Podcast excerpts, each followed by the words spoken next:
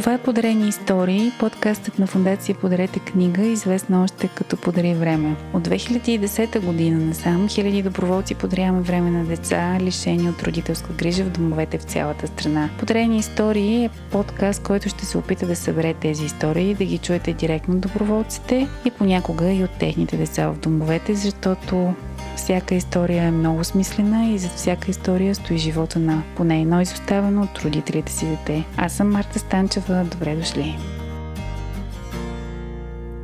Здравейте в епизод 6 на подкаста Подарени истории. Подкаста на фундация Подарете книга или Подари време. А, ние сме доброволци, които подаряват време на деца от домове. Днес при мен, както вече ви обещах, е една доброволка и координатор за Враца, Лора Андонова, която е доста близо до мен, понеже дейността ни е почти еднаква в тая фундация. Всичко до момента правихме заедно и ще продължаваме да го правим. Ще ви разкажем в този епизод повече за събитията, които организираме в Враца за нашите деца там. И тя от нейна страна, понеже е в фундацията от а, доста повече време, ще ви разкаже и за пътя и, и как всъщност какво я държи толкова много години в Подарете книга. Така че представям ви днес. Здравей, Лорче. Здрасти, Марта. Много ми е приятно, че съм тук. И на мен също. Кажи ми, коя година стана доброволец в фундацията? станах доброволец в фундацията 2014 година, ноември месец. Мисля, че първото ми посещение беше нещо в порядъка около 21 ноември, нещо такова. И беше супер готино и от тогава вече близо 8 години не спирам да подарявам време. Какво ти дава тази дейност всъщност? Подаряването на време е нещо много ценно. Преди много време с Блага и с останалите доброволци често сме си говорили за това какво ни дава подаряването на децата. Има едни такива моменти, които ти си съхраняваш за себе си. Едни спомени, които те топлят и които ти дават а, супер много приятели, както от страна на децата, така и от страна на доброволците. И всъщност а, Генералната ми мотивация е свързана с това, че имам възможност да помагам на много хора, да се срещам с различни преживявания, съответно с децата да имаме различни спомени заедно и най-вече това да бъдем полезни за тях по какъвто и начин имаме възможност. Каква ти е иначе професията? Аз съм project менеджер в дигитална рекламна агенция, занимавам се с реклама, съответно отговарям за много ключови клиенти в агенцията и това също супер много ми помага помага в фундацията. А не ти ли отнема много от времето това да пътуваш толкова години, всеки месец в домовете в страна, в, в случая във Враца?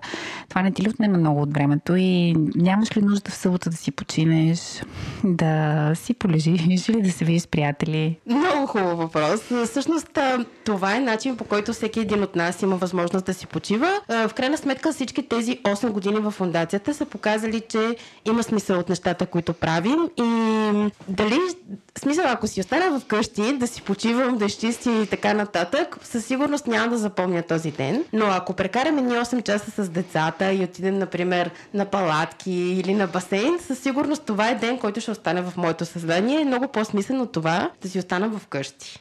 Така че да, не Аз ме бих го нарекла зареждащо. Да. Всяко посещение във Враца е много зареждащо. Всъщност, децата ни там от 100 последствие 50 и все по-малко в дома. Сега са разпределени в три къщички да.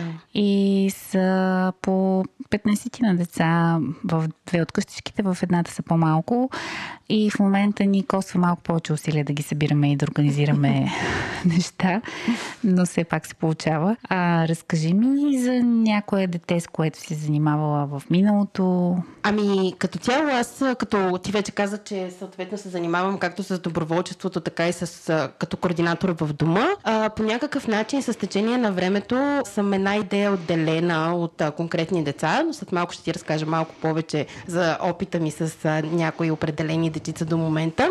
И като координатор ти знаеш, че се опитваме да правим повече нещата заедно, да можем да бъдем максимално полезни както за децата, така и за доброволците. Моя опит с децата започна през далечната 2014 година. Тогава аз още учих журналистика в университета и едно от децата дойде при мен и ми каза, че пише добре текстове и знае, че уча това нещо и съответно после нещата и моя опит бяха свързани с това да бъда новинар и да чета новини в а, една медия. И той ми помоли да прочета негов текст. А, съответно аз бях супер ентусиазирана, защото малко или много е много трудничко децата да осъзнаят какви м- заложби имат, в какво са добри и така нататък. И тук идва ролята на доброволците да им покажем всъщност в какво са добри и имат дарба. Съответно, аз прегледах а, нещата, които той беше написал и бях много така положително впечатлена от а, това, че доста добре се справяше с а, изразните средства, с а, пунктуацията, почти имаше минимални грешки и така нататък, което е много а, впечатляващ опит за дете, което е израснало в институция. По никакъв начин не искам да подценявам и така нататък или да има някакви предразсъдъци в това нещо, но по някакъв начин ти не очакваш, че едно дете в дом може да се справя толкова добре и това е показател за това, че той се интересува от такова нещо. Най-малкото, че дори може би чете книги, за да се справя добре с а, литературата. Съответно, това беше първият ми близък опит с а, работа с конкретно дете.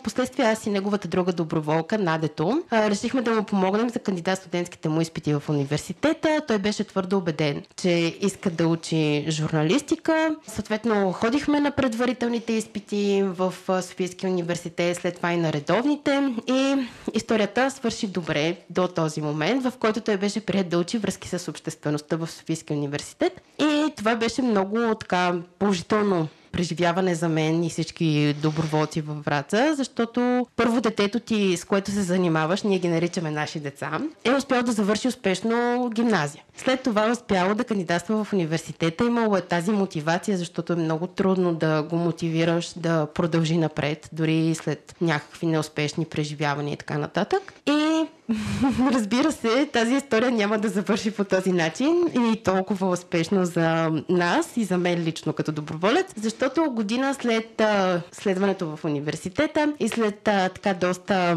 невзети изпити поради липса на мотивация, поне според мен. Детето, с което работех и учи се в университета, прекъсна, без по никакъв начин това нещо да е координирано и споделено като мен, за да се опитам да променя по някакъв начин нещата. И това е опит, който до ден днешен на мен ми показва как аз лично като човек и като доброволец трябва да се науча на нещата, които са свързани с това, че децата сами определят начина си на развитие и сами правят изборите си. И колкото и ти да се опитваш да влияеш, да правиш някакви неистови усилия в тази посока, много трудно е всъщност, когато избора вече е взет, от другия човек ти да можеш да го промениш. А не мислиш, че трудността в и адаптацията в големия град и самотата до някъде са повлияли на това да не успява да се справи? Не е успял да намери мястото си, защото според мен доста голяма част от децата не успяват точно по тази причина. Да, това е едно на ръка. Другото на ръка е свързано с това, че ти абсолютно си права тук. Това е, може би, най-големия проблем, който виждаме ние като доброволци. Това е най-трудният период, поне според мен, за децата. В момента, в който те напускат дома, защото първо е много трудно и ние много се опитваме да влияем на неща, които са свързани с изграждането на навици, като постоянство, като възможността да бъдеш отговорен. Дори да се справяш с някакви неща, които са свързани с финансова част, да си намериш квартира, да си намериш работа, която да е подходяща за теб. И също да се задържиш на работа, защото ние в нормалния си живот знаем как да се държим помежду си, имаме такъв опит, малко или много сме възпитавани в тази посока да знаем как да се, как да се държим държим с нашите колеги, приятели и така нататък.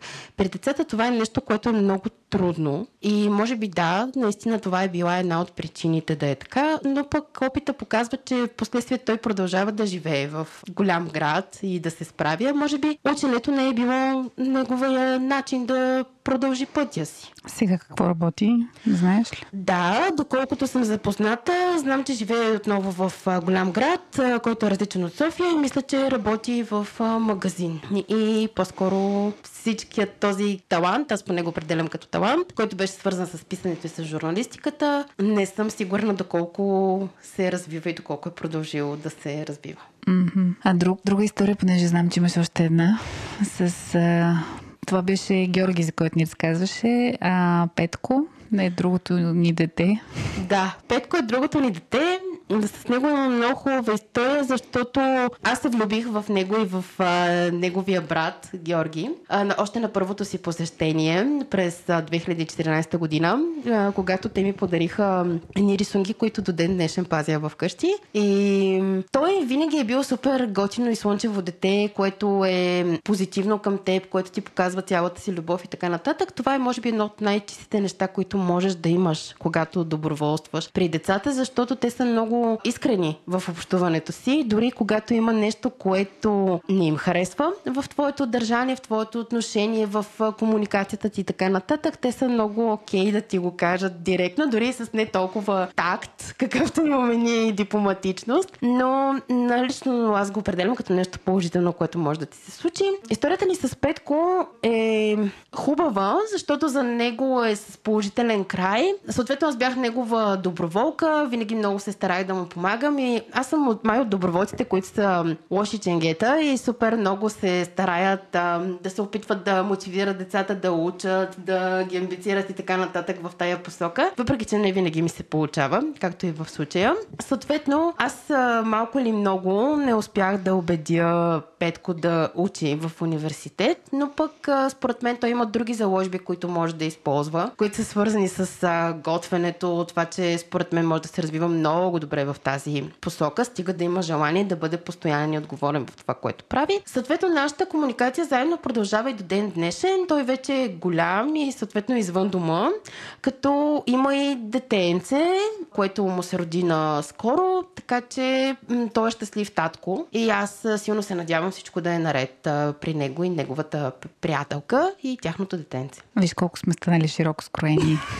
Те са на 19, 20, може би Петко има ли, има ли 20? Еми, почти да, 20, да. Да, всъщност правили сме тук и момент, в който ми се иска да спомена как сме правили беседи с тях на тема това кога е добре да имаш деца и как говорим с всеки по-отделно, че това не е нещо, за което трябва да се бърза. И въпреки всичко, тази година имахме две или три бременности на деца, завършили преди година-две училище. Абсолютно. И за, за нас беше, аз лично го приемам като не е добре свършена работа не знам, сякаш сме се провалили в всичките си опити да ги задържим още малко, да поработят малко, да си стъпят на краката, да имат някаква сигурност и след това да, да правят деца. Но всъщност при тях желанието да имат семейство, каквото и да е то, защото през годините не са го имали, и представяйки си, че имат собствени деца и някакъв човек до себе си, в който абсолютно съм убедена, че не са сигурни, защото няма как да си сигурен в някого, който познаваш от няколко години, нямаш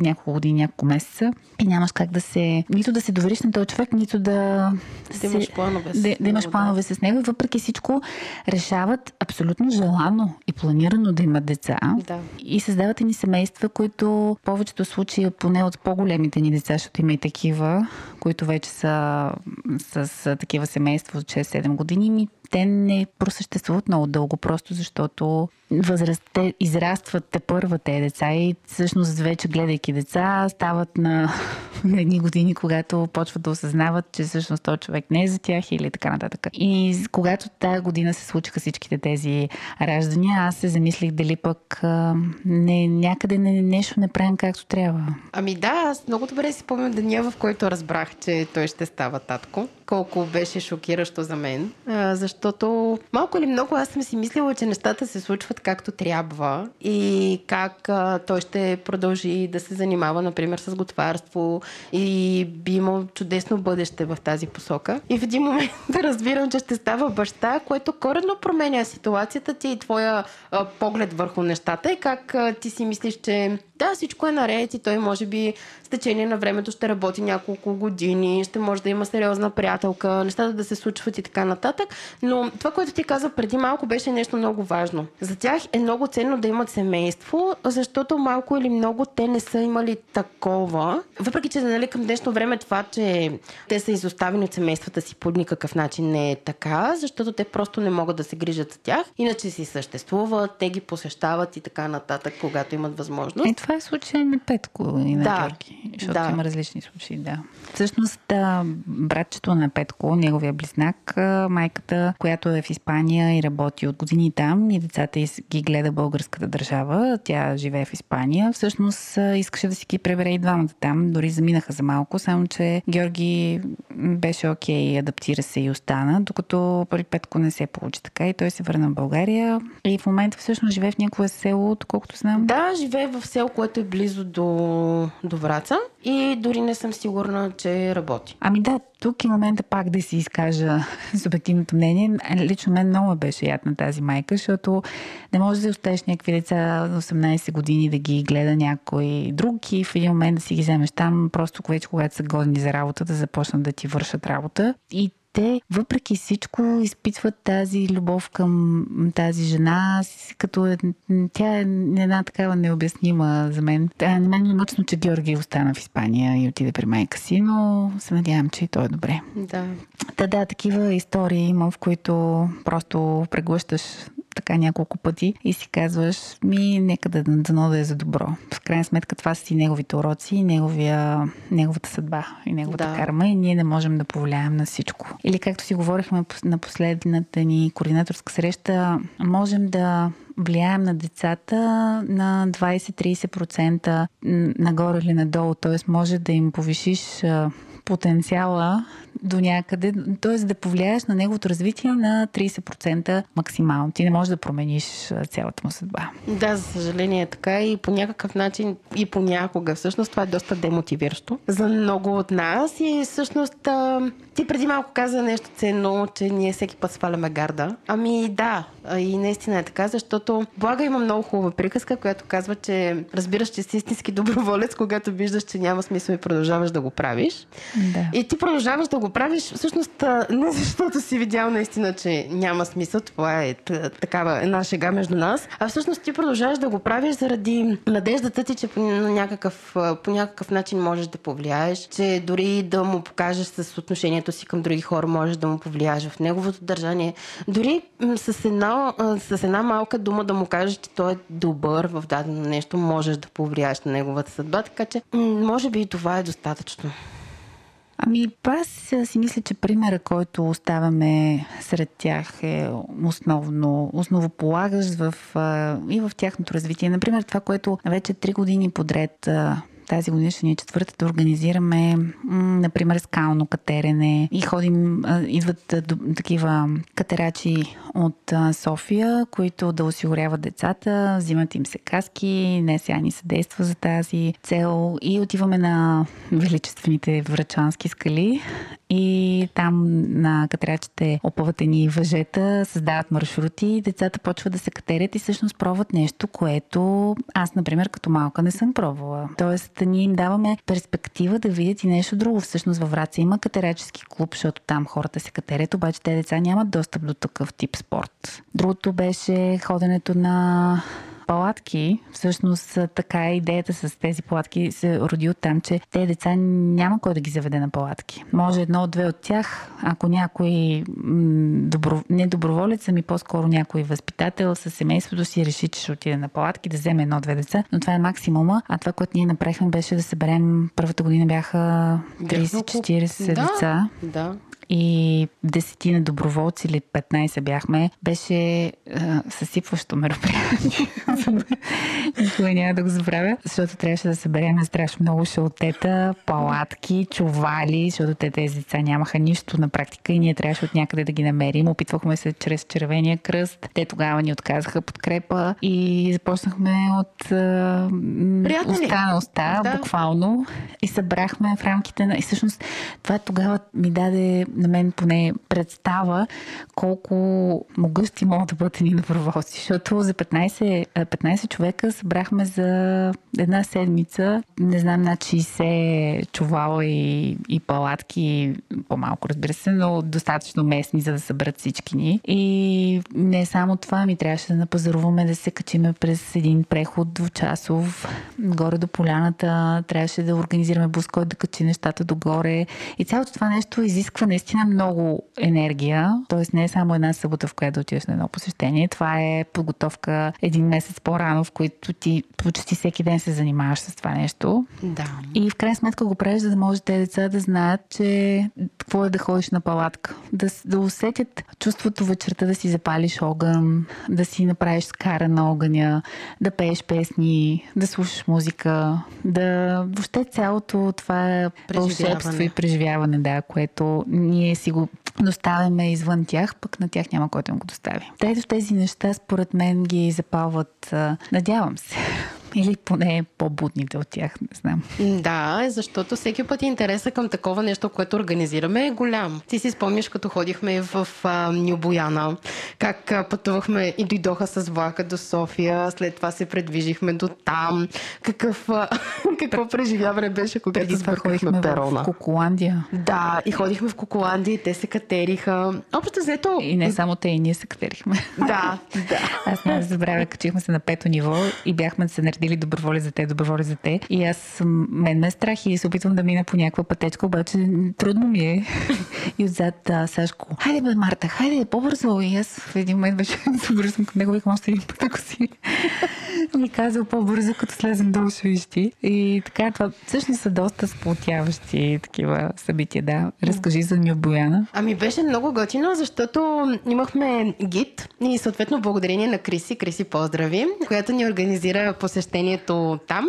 С децата успявахме да се пренесем в а, различни първо епохи и в различни места, което беше супер готино, както за нас, така и за децата, защото а, аз изпълням как те си вадеха телефоните и слушаха Ивайло супер, нашия гид, Ивайло супер внимателно, като, ни, като им разказваше кой филм къде е сниман и как си записваха на телефона някакви филми, които не са гледали. Имаха възможност да видят ам, различно заснемане на филм, на сцена. Декори от Римската империя, да. от Италия, такъв, примерно, криминале някой е снимано от Мексико. Да, и, беше... и в Чикаго ходихме. И в Чикаго ходихме, да, беше много интересно. Да, и после объркахме влака и се местихме от перон на перон и бягахме, защото щяхме да изпуснем влака. И беше супер смешно и готино като опит.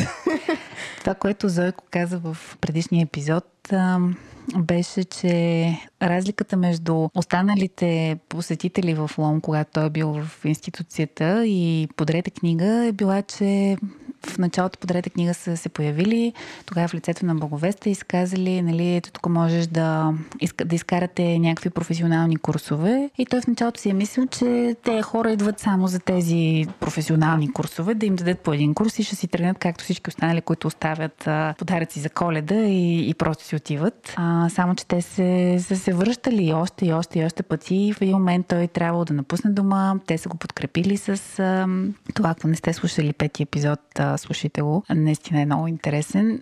Та те са го са му помогнали да, да си плаща квартира известно време да работи, за да може да завърши, да работи, т.е. да си плаща квартира, за да може да си завърши образованието извън живеенето в дома, защото трябва да напусне дома. И, и тогава, от тогава до сега, той има супер здрави връзки с всички доброволци и приема ги като някакъв подарък на съдбата тези хора. Та това различното, което ние правим от останалите доброволци, според нас, е, че просто се връщаме там.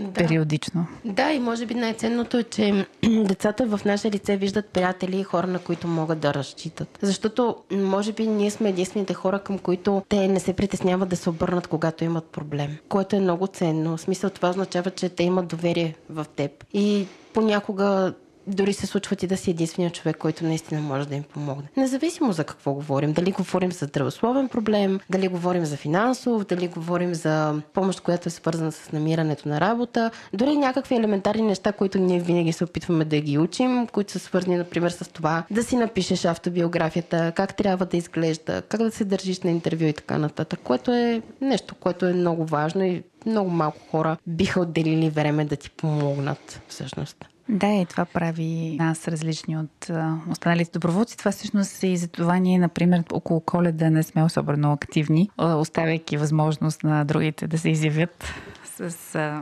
всички подаръци и изненади, които правят на децата. Например, във Враца сигурно ходят 3-4 фундации да, ги, да им подаряват подаръци всяка година. Ние не правим това. При нас идеята е съвсем различна и се съсредоточаваме в останалите месеци от годината.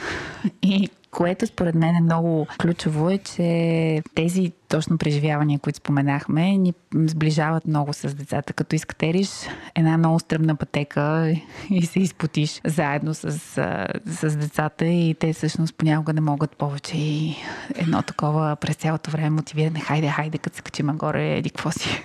Ще има награда и, и те успяват да се изкачат. И, и всъщност това е едно такова заедно преминаване на някакво препятствие, което те сближава много с те деца и те, те ни разпознават всъщност вече като, не като доброволци, не като, както в началото, ако помниш, ни наричаха през цялото време госпожо, господине. Да.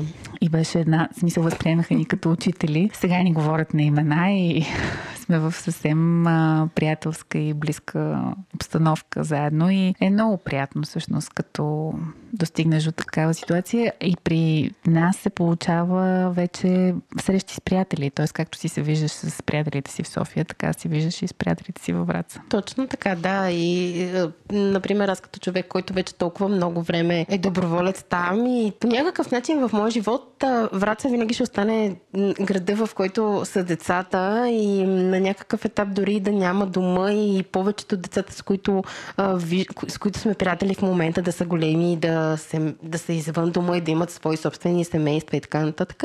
Аз винаги ще свързвам Враца с, с децата и с преживяванията, които сме имали заедно.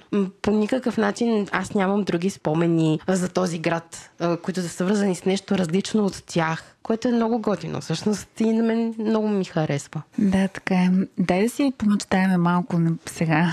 Например, Анко, ти имаш вълшебна пръчка. Така. Какво би направила за тези деца от Враца с нея? Имаш, примерно, три неща, които мога да, да, си, да си пожелаеш и те да се случат. О, това е труден въпрос. Може би Първото нещо, което аз по никакъв начин не искам да променям децата, аз ги обичам такива каквито са, с а, техните прекрасни качества, като искреност, честност и така нататък, и с негативните, които са различни, но може би какво бих променила? Бих променила това да имат повече хора около себе си като нас, които да могат да им помагат, които да бъдат техни приятели. Тоест, бих променила предразсъдъците, които имат хората спрямо децата в институции, защото... И децата от ромски происход. Всъщност, да. хората от ромски происход, защото това е в нашето общество е насъдено или просто съществува от много отдавна и е наистина е проблем, когато се работи в тези институции с тези деца. И тук е момента, който аз пък искам да кажа, че тези деца от ромски происход нямат а, нищо общо с роднините си, израснали в гетата от а, ромски происход, просто защото те са възпитавани от хора като нас и с повечето от тях не са обвързани по никакъв начин с тая култура и с този, менталитет и с тая ценностна система. Абсолютно да. И да, това е нещо, това е нещо, което с Марта може би говорим и споделяме с всички, защото на мен ми се е случвало да получавам различни коментари в тази посока от близки хора до мен, които въобще по никакъв начин не са стъпвали в доми, не знаят нито как изглежда това място, нито какви са хората, които се грижат за децата, защото нашия опит показва, че те са добри хора и полагат усилия децата да се чувстват добре. Поне в нашия дом е така и ние знаем, че можем да разчитаме на възпитателите в дома да полагат грижи за децата и да им помагат и да ги научат на хубави неща. Може би другото нещо, което бих променила за децата във Враси, което много бих искала за тях, е свързано с това.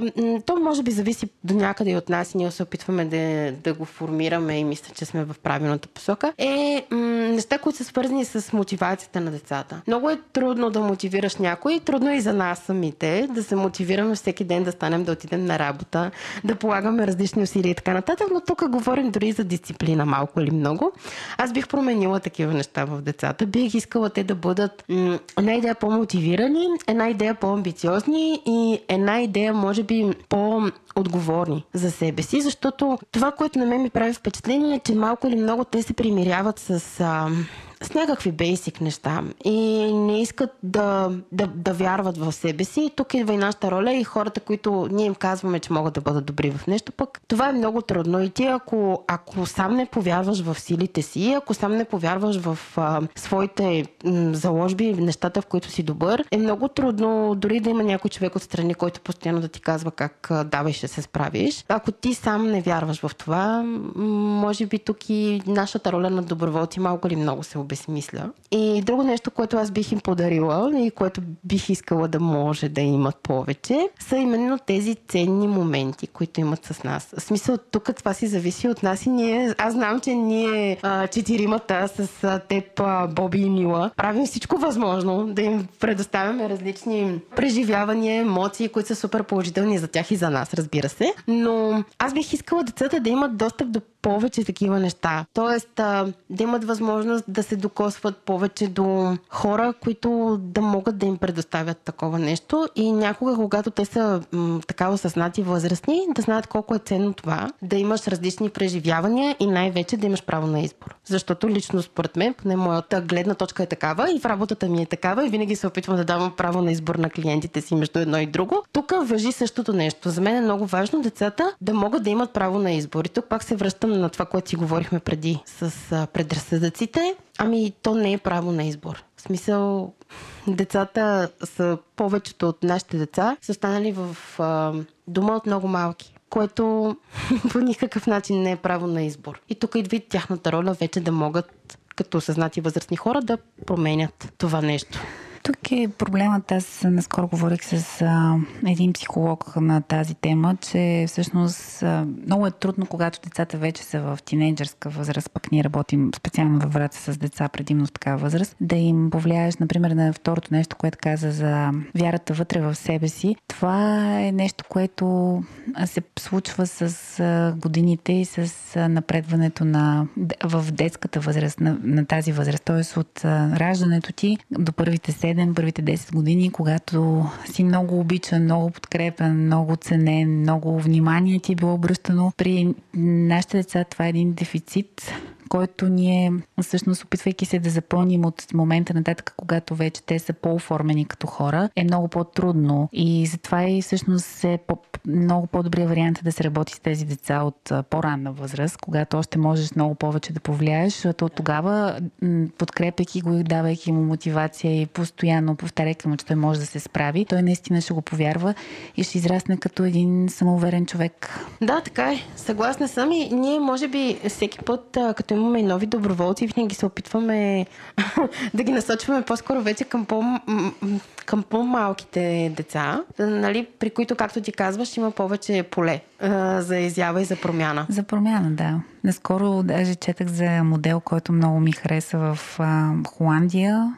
Има старчески домове на, и такива за бебета, изоставени от родителите си, които се, се ги събират заедно, т.е. дават на старите хора в домовете бебетата да ги гушкат. Да. И така по този начин хем бебетата биват гушкани и това им дава онази сигурност, която, а, от която имат нужда. Хем възрастните хора пък са доста ободрени от това събитие в техния живот, в, дом, в домове оставени такива хора. Много ми хареса и си мисля, че това е нещо гениално и трябва да се случва и в България. Абсолютно да. Както и нещата, които прави Йоанка в Мездра с нейните доброволци и това да води децата от дома в Мездра при и други хора, които имат, които са също в дом и всъщност имат различни проблеми. И децата първо е супер добре за хората, които са в другия дом с проблемите и виждат, че има някой човек, който им помага. И второ, това показва на децата да им покажат, че те могат да бъдат също много ценни и полезни за тези хора. И ние не веднъж сме показвали в фундацията колко смислено е това, което правят и децата и доброволците в Местра. Да, Йоанна ще ни гостува в следващия епизод. О, супер. Така че ще ни разкаже малко повече за това. Ами добре, времето ни за съжаление приключи. Беше ми много интересно да си говоря с теб и пред микрофони. на нас ни предстои тази година за разнообразие ходене на хижа, не на палатки. Решихме да направим нещо различно този път, така че по-нататък ще имаме още неща за разказване, но отново така много предизвикателно събитие а, ни предстои. На теб лично ти пожелавам мотивацията ти да не престава да, да те съпътства и този вдъхновяващ оптимизъм, който имаш също. Така че успех в всичко свързано с нашата фундация и всичко, което ти предстои и в личен, и в професионален план. Аз много благодаря за поканата. Беше ми много приятно и на мен да си поговорим и да разкажем историите на нашите деца, защото децата във Враца са много важни и всъщност тук е момента, може би, да благодарим и на всички наши доброволци във Враца, които не престават да общуват толкова хубаво с децата, да са техни приятели и да ни помагат с организирането на всички събития. И в момента, в който ние им кажем, хей, ние искаме да отидем на хижа, те да са такива, ами,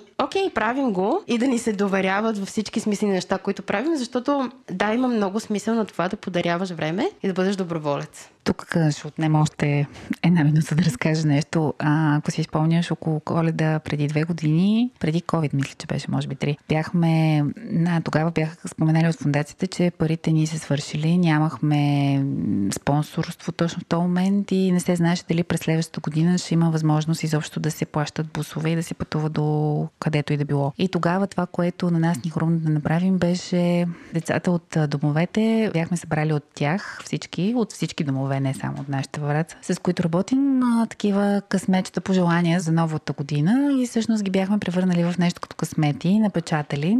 И тези късмети бяха в котийка там по, не си изпълням колко бройки и трябваше да се продават. Съответно, те се продаваха и онлайн в сайта ни, продаваха се навсякъде. Между другото, това е нещо, което правим всяка година, така че отворете сайта и си купете късмети сега за нова година. И също тогава ние решихме да направим кампания, само с доброволците от Враца бяхме. Пък, както ти казваш, тогава просто ги питахме, искате ли, можете ли? Ми да, да, ще го направим, това е важно. И всички се отзоваха и в рамките на два уикенда, mm-hmm, събота и неделя в да. не никак добро време. Си спомням, че беше студено. Беше студено, да. А се бяхме позиционирали на две места в София, такива по-комуникативни и продавахме късмети. Да, продавахме късмети и събирахме учебници за децата. И събирахме учебници за децата, да. И, и всъщност тогава това беше кампанията кръстихме време за геройства. Да. Беше доста героично и събрахме за тези два на 2000 лева Точно от така. продажба на късмети и всъщност успяхме да си спонсорираме част от пътуванията за следващата година, което беше велико, наистина. Ами да, това е доста голям подвиг и е много хубаво, че имаме такива хора около себе си. Да, абе, жестоки сте хора. Да. Много ви обичаме. И това беше всичко за днес. Очаквайте ни следващия път с Йоанна и нейните супер интересни истории. До скоро! До скоро! Чао! Това беше Подрени истории, подкастът на фундация Подрете книга. Този и още епизоди може да видите в нашия сайт pодаривреме.org. Линкът към сайта и контактите си оставяме под епизода. Ще се радваме да споделите с нас всичко, което ви се споделя. Аз съм Марта Станчева и ви желая да подарявате време на себе си и на смислените хора и каузи, които ви заобикалят. До следващия епизод!